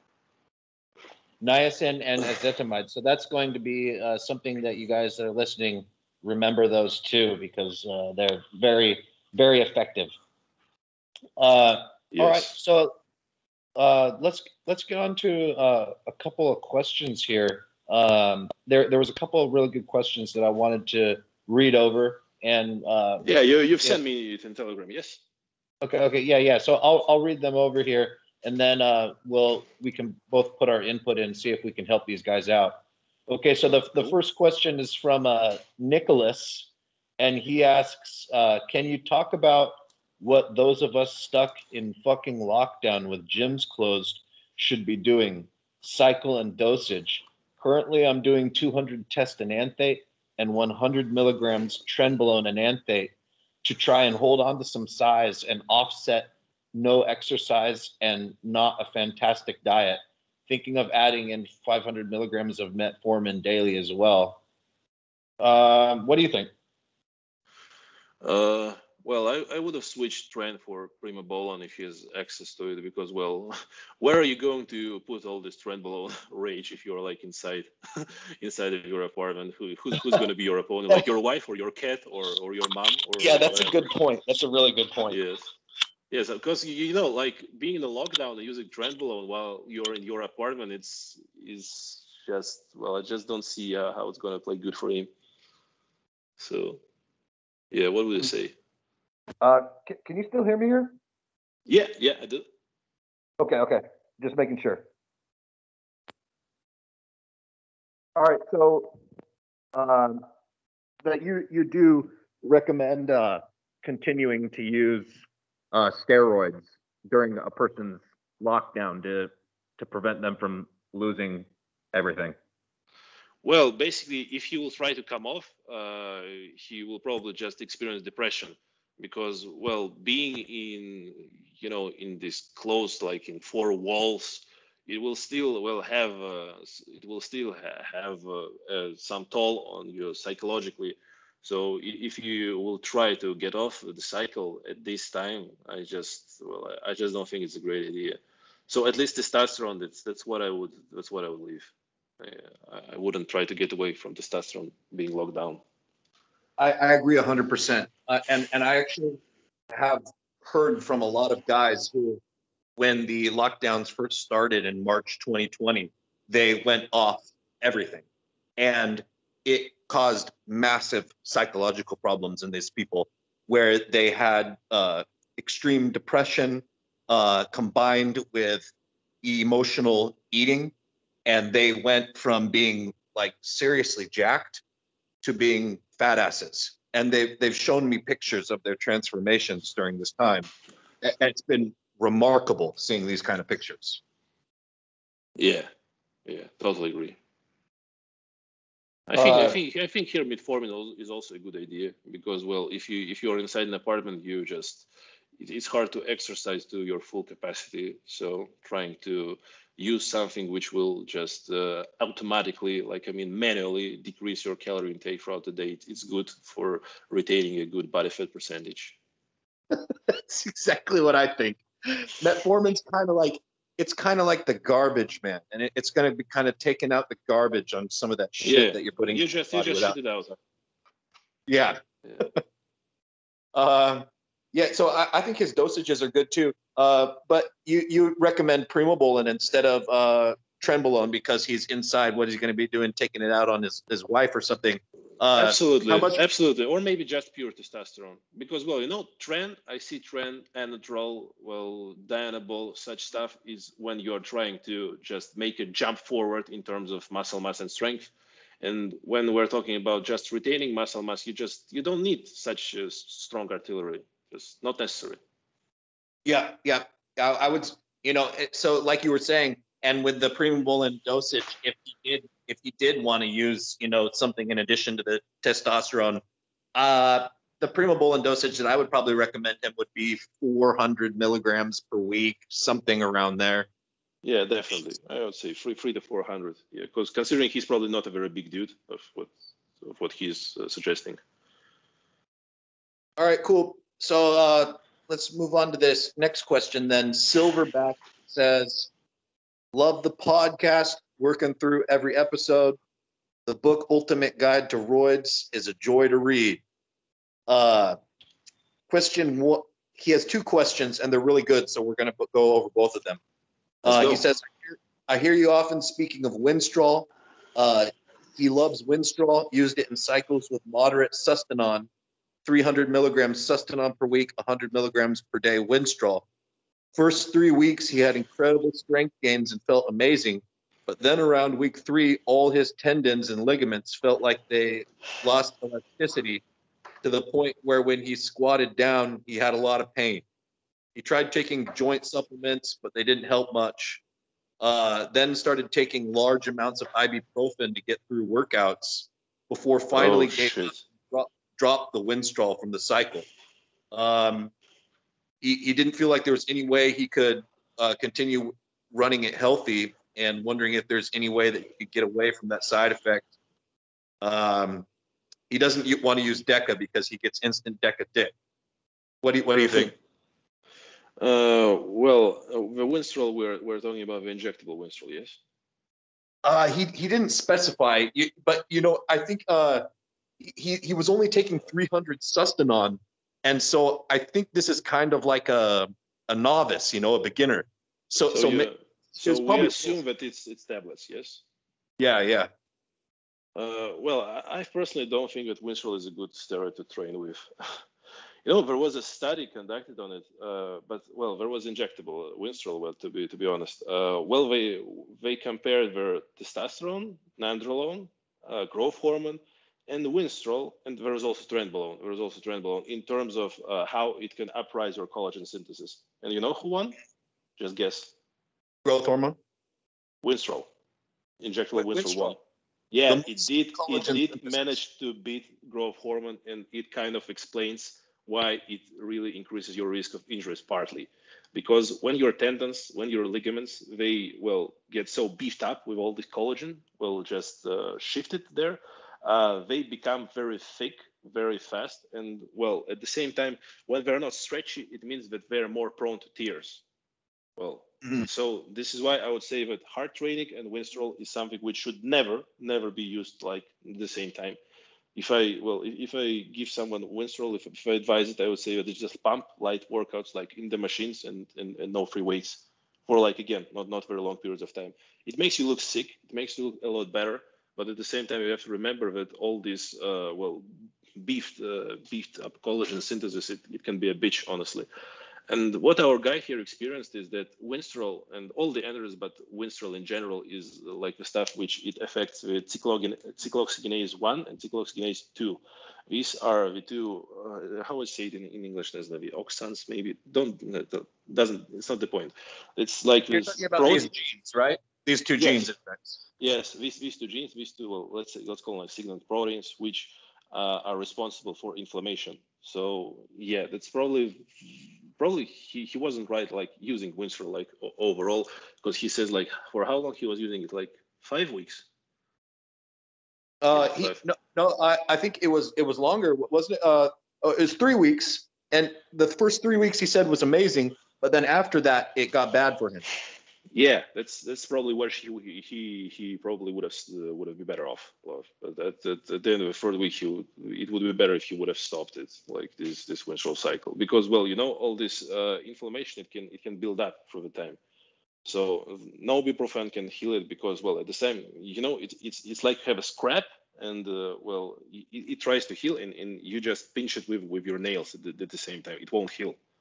So he's like using ibuprofen to trying to prevent well the further uh, raise in, in like inflammation markers. And the same he's using Winstrol, who just promotes it by itself, even like not the training with Winstrol, but Winstrol itself. It's like why people on Masteron, why people on Winstrol, they can uh, well you, you can know they can experience that uh, their older pains from their older injuries it, comes back well slightly even even the, without them using even without them visiting the, the gym basically so he was using it for too long. Uh, I think he he should just stop using Winstrol. And well, if he doesn't want to use uh, Deca, he can just uh, use a higher dose of testosterone, like 600 mg per week.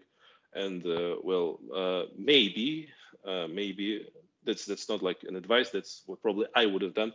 I would have just not taken aromatase inhibitor and make you know all this water flow like for the, for joints, like through estrogen retention, like for several weeks. To- And yeah, once again, probably- probably- quickly. Yes, yes, he will feel better quickly. Uh, you know, with with the Winstrol, I, I agree that th- you know what you were saying about the those genes uh, being upregulated in him, and that him personally, he just just just stopped using it. Is that a lot of these steroids they do depend on your specific individual genes, and that's why a lot of the people have to go through taking different types of steroids. There's almost like no substitute for just taking each different steroid yourself and seeing which ones do I feel good on, which ones do I train good on, absolutely, which ones do I feel like shit on, and which ones do I train bad on. Yeah, you know, like about Winstrol, we uh, in Latvia, which is like my mother's homeland. Uh, in my gym, we're also like Konstantin Konstantinos trained, there, there is a guy who did bench 305 kgs raw, and he benched it like without an arch in a pretty bodybuilding style. And you know, the stuff that he was using, his best go-to cycle was uh, Winstrol and Trenbolone. So I would say that fucking everybody, like 199 199 people out of 200 would have been fucking teared apart. Well, he eventually also teared apart, but uh, he got his injury wh- when he decided that he uh, he should have added dexamethasone to the mix because he read somewhere that it would make him stronger. So oh, bad, bad. yeah, as, as you say, we, we all have we all have pretty unique genetics, and uh, some people can get away with a lot of stuff, and some of us and some of us have to be intelligent Mhm. if we want Okay. something from our bodies. Yeah, that that's a good advice. And yes, you guys stay away from catabolic steroids, breaking the steroids that break your body down. Yeah, Like, like, uh, glu- glucocorticoid, it's very, very, very good. You know, if we say that uh, could be good for three weeks, I mean, dexamethasone could be good for like three days, and afterwards, it's just a nightmare.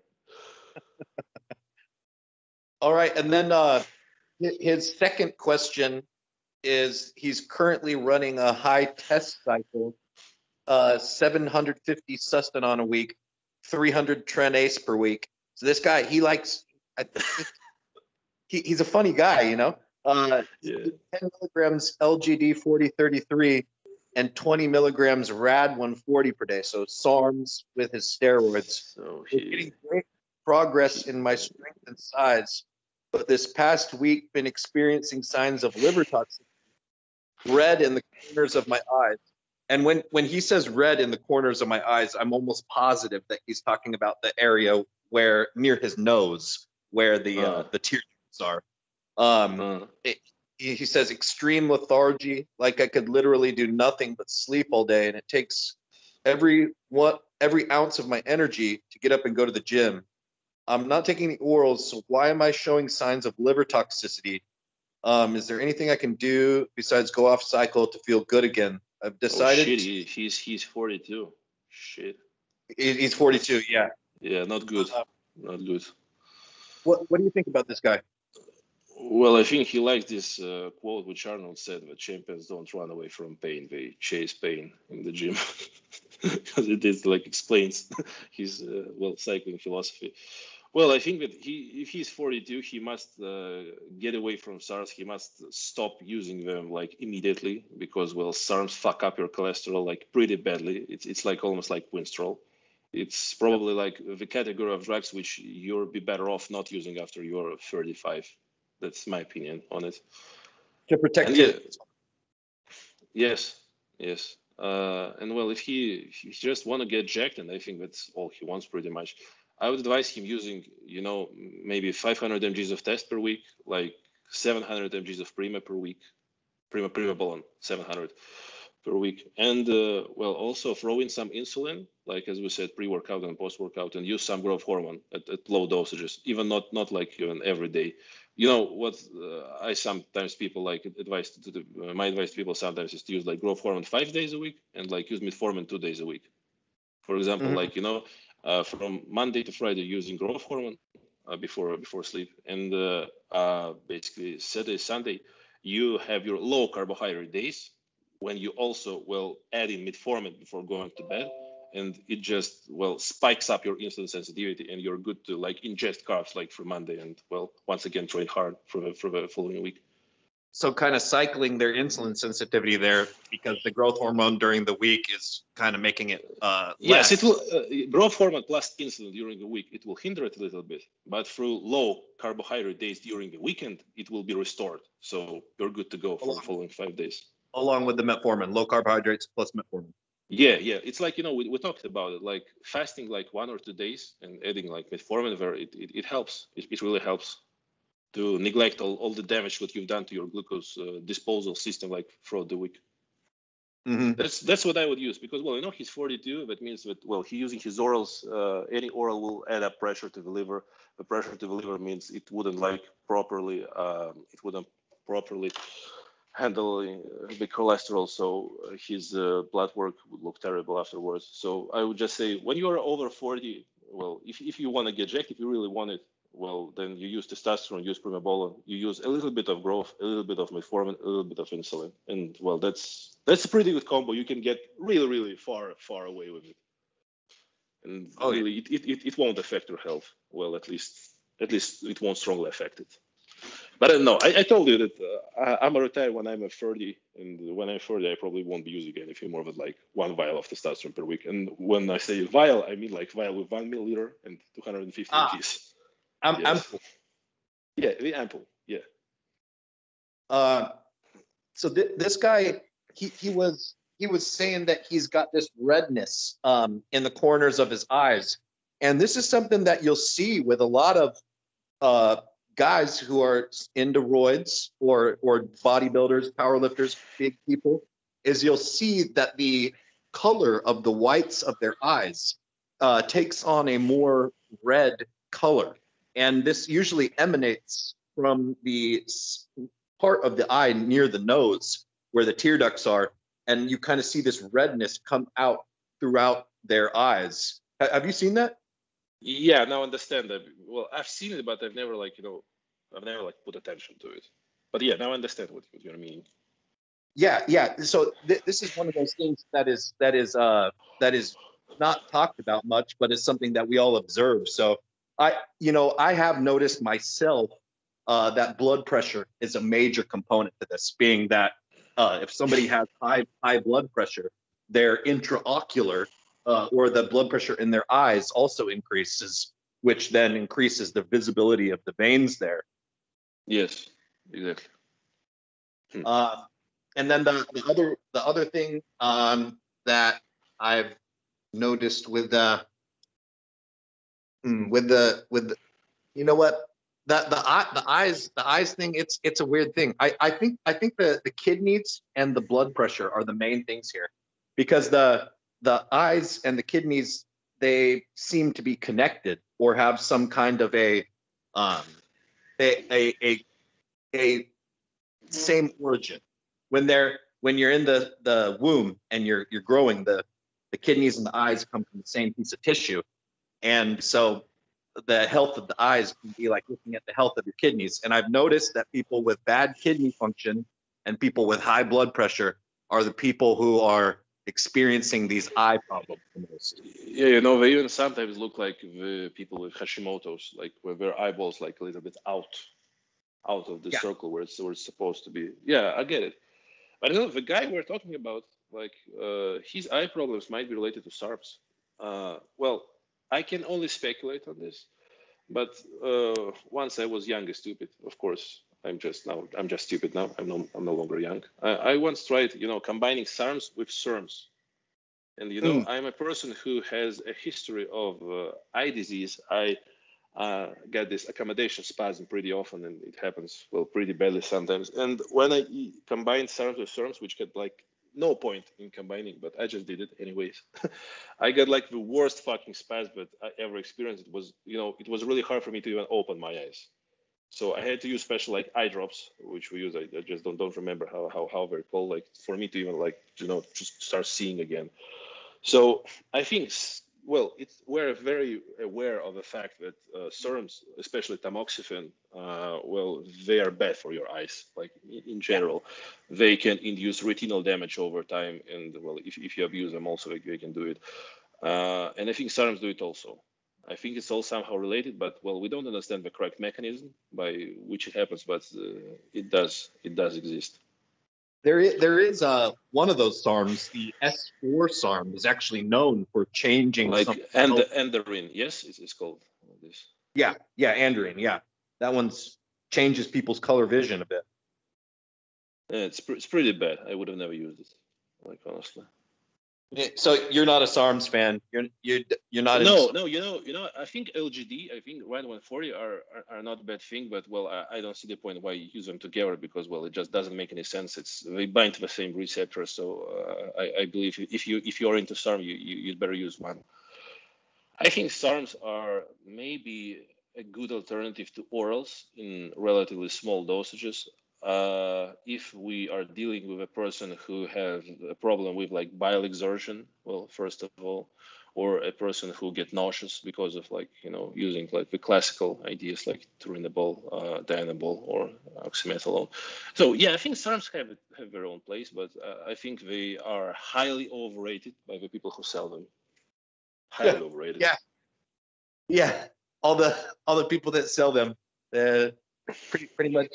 That, I think I think your best friend will he will he will admit it. Like the one who who, who were your friend back in Thailand before this shit happened to your leg. yeah, yeah. You know what? But people that don't have anything to do with so- selling SARMs, I've never heard a single person that doesn't have anything to do with selling them rave about them and think they're the shit. Well, yeah, honestly, uh, you know, I, I got a pretty small shop in Russia where we sell GH, we sell clenbuterol, we sell stuff like this, we sell clomiphene, and we sometimes sell SARMs. But well, we only sell LGD and we'll sell RAD40 because these are the two substances I believe in, and I think that they have its own place. But I will be like the last person who would say like they're the next big thing, they're, they're, they're the, the stuff which will, you know, like overthrow the steroids or whatever, because they will never do it. Like never ever. It's just it's just Yeah. like a, an anabolic which it, works and and that's it. Well, nothing more to it. Mhm. But once again, yeah, I don't see the point while while while our guy is, is combining it. It it better well he'd better not even use SARMs, honestly, at the age of 40 plus.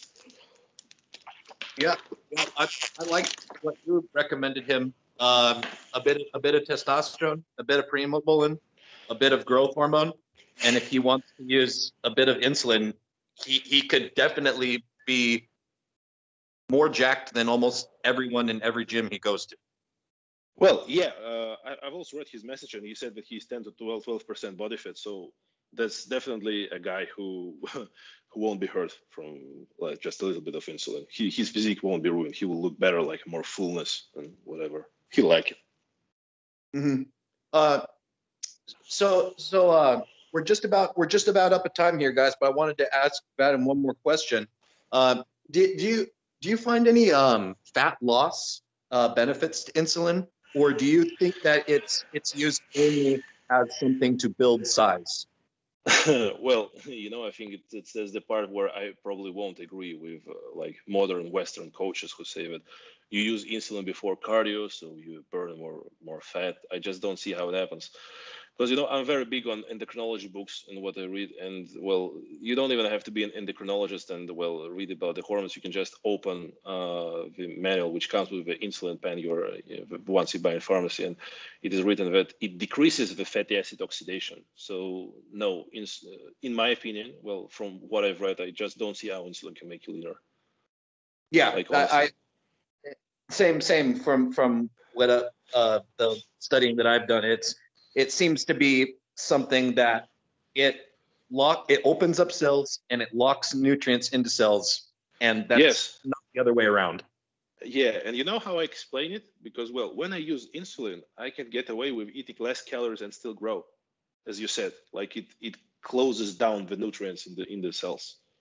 You just uh, yes, just your calorie expenditure decreases.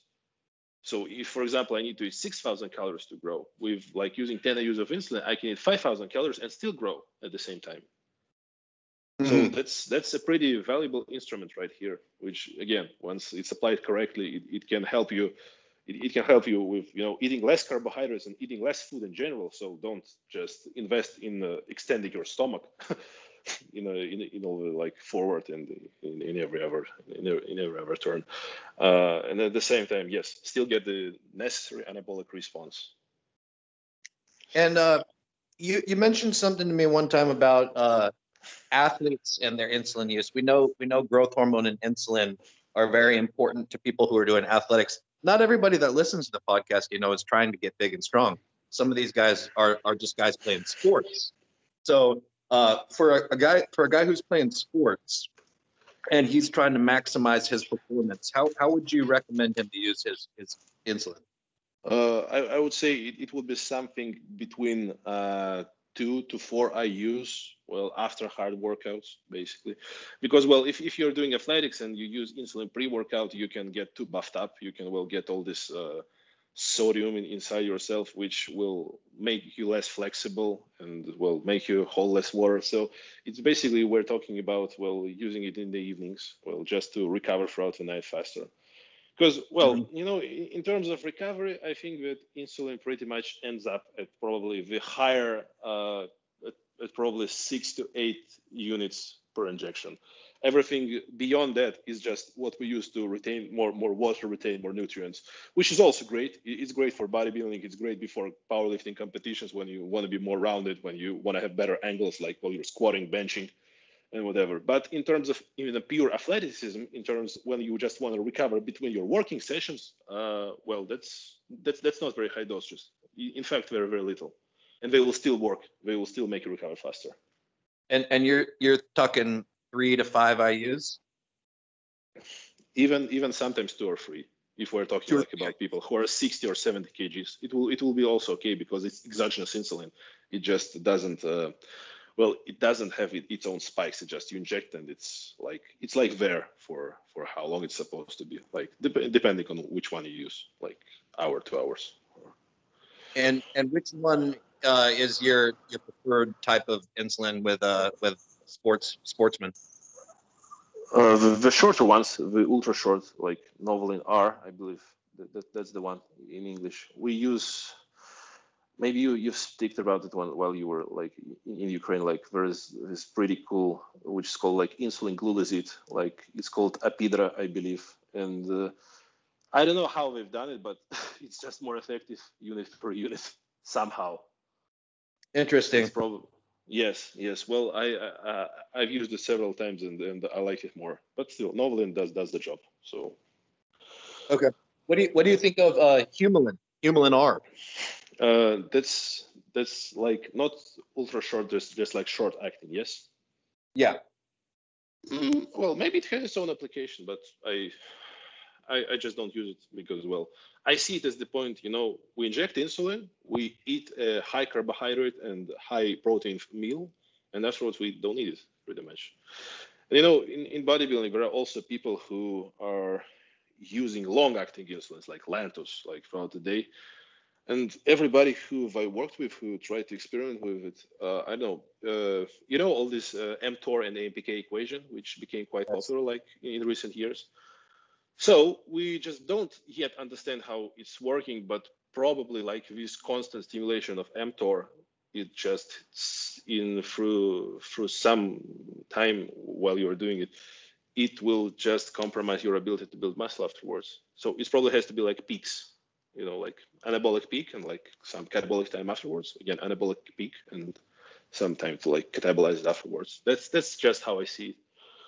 And so when you're having your guys uh, take these ultra rapid acting insulins like that, the the danger with that, or or the the side effect that is most re- often experienced, is that um, the hypoglycemic effects and the uh, brain fog effects, because insulin crosses the blood-brain barrier, are very potent uh, in these guys. So especially with guys that are new to taking insulin and they're taking these fast acting insulins, they can even just take one like you, and that alone will you know make them turn ghost white and be uh, feeling you know very comfortable for a while. So how do how do you have them deal with that? Well, I, I think these these are the guys who are just well, they have a, have a pretty wide fantasy world. Uh, well, you you you have to make yourself believe it is gonna to happen this way because well probably one IU of insulin that's it's how many points of blood sugar. I just don't remember it. It's it's it's really impossible to well go to hypo if you if you will give someone like two IUs of insulin it just won't happen so uh, I've never I've never made anyone go to hypoglycemia because uh, well you know old school bodybuilders they believe that there is some this anabolic age that you have to well just inject insulin and then wait for it to come just uh, only eat when you are sweating. I don't believe in it. I just don't see where science backs it up. So uh, with conservative dosing, like I said, I've never prescribed anyone more than eight IUs per uh, per shot. Uh, it just doesn't happen. You just well eat your meal and and it's and it's okay. Yeah, everybody is afraid of insulin because you know all of these stories of these fuckheads who will like walking. I don't know, walking abortion advertisement as they call them, like who say that you just have to inject like 50 IUs of insulin like several times a day because that's that's what the pros do. No, pros don't do it. We, we don't. We're just consistent with small doses for prolonged periods of time, and we know how to time it right. Um, yeah, everybody's afraid because of these uh, horror stories of people passing out and dying. First of all, I, well, talking through the, all these biochemistry cascades, I, I think it's it, it, really must be a type of bad luck if, if a person dies when he's even overdose of insulin, mainly because even if you're in a coma, uh, well, your heart and your brain can still function lactate, which you can produce a lot. So it's a yep. really rare, rare scenario. Mostly why people die on insulin, it's because they pass out and they hit their head while they're falling, or you know they start throwing up, throwing up while they're on their Choke. spine. Yes. Uh, yes, and some. Yes, yes, and sometimes, well, they they try to eat, and well, uh, it just stucks in their throat. Like probably, probably what happened to Dallas McCarver. That's probably it, because he was like found with like pizza boxes around him. Yeah. Well, yes. So that's that's it. I just okay. Well, I just don't think people should be that, that very much afraid of it because, well, I don't say that insulin like is a death drug. Uh, DNP is a death drug basically. For I mean, insulin, it's it's really hard to die on it. You have to be very very stupid and you have to be unlucky at the same time, which which is rare because well, all the fuckheads are usually lucky. Yeah, so so for you guys that are are uh, you know thinking about using insulin and you want to be you want to be as safe as possible with it, you, you should definitely have a liquid uh, carbohydrate source uh, on hand to deal with hypoglycemia. You know, like yeah, like dextrose, about. Like yeah. dextrose with BCAAs, like on your hand. So you drink it, you're okay. Mm-hmm. That way you don't end up with a Dallas McCarver choking situation.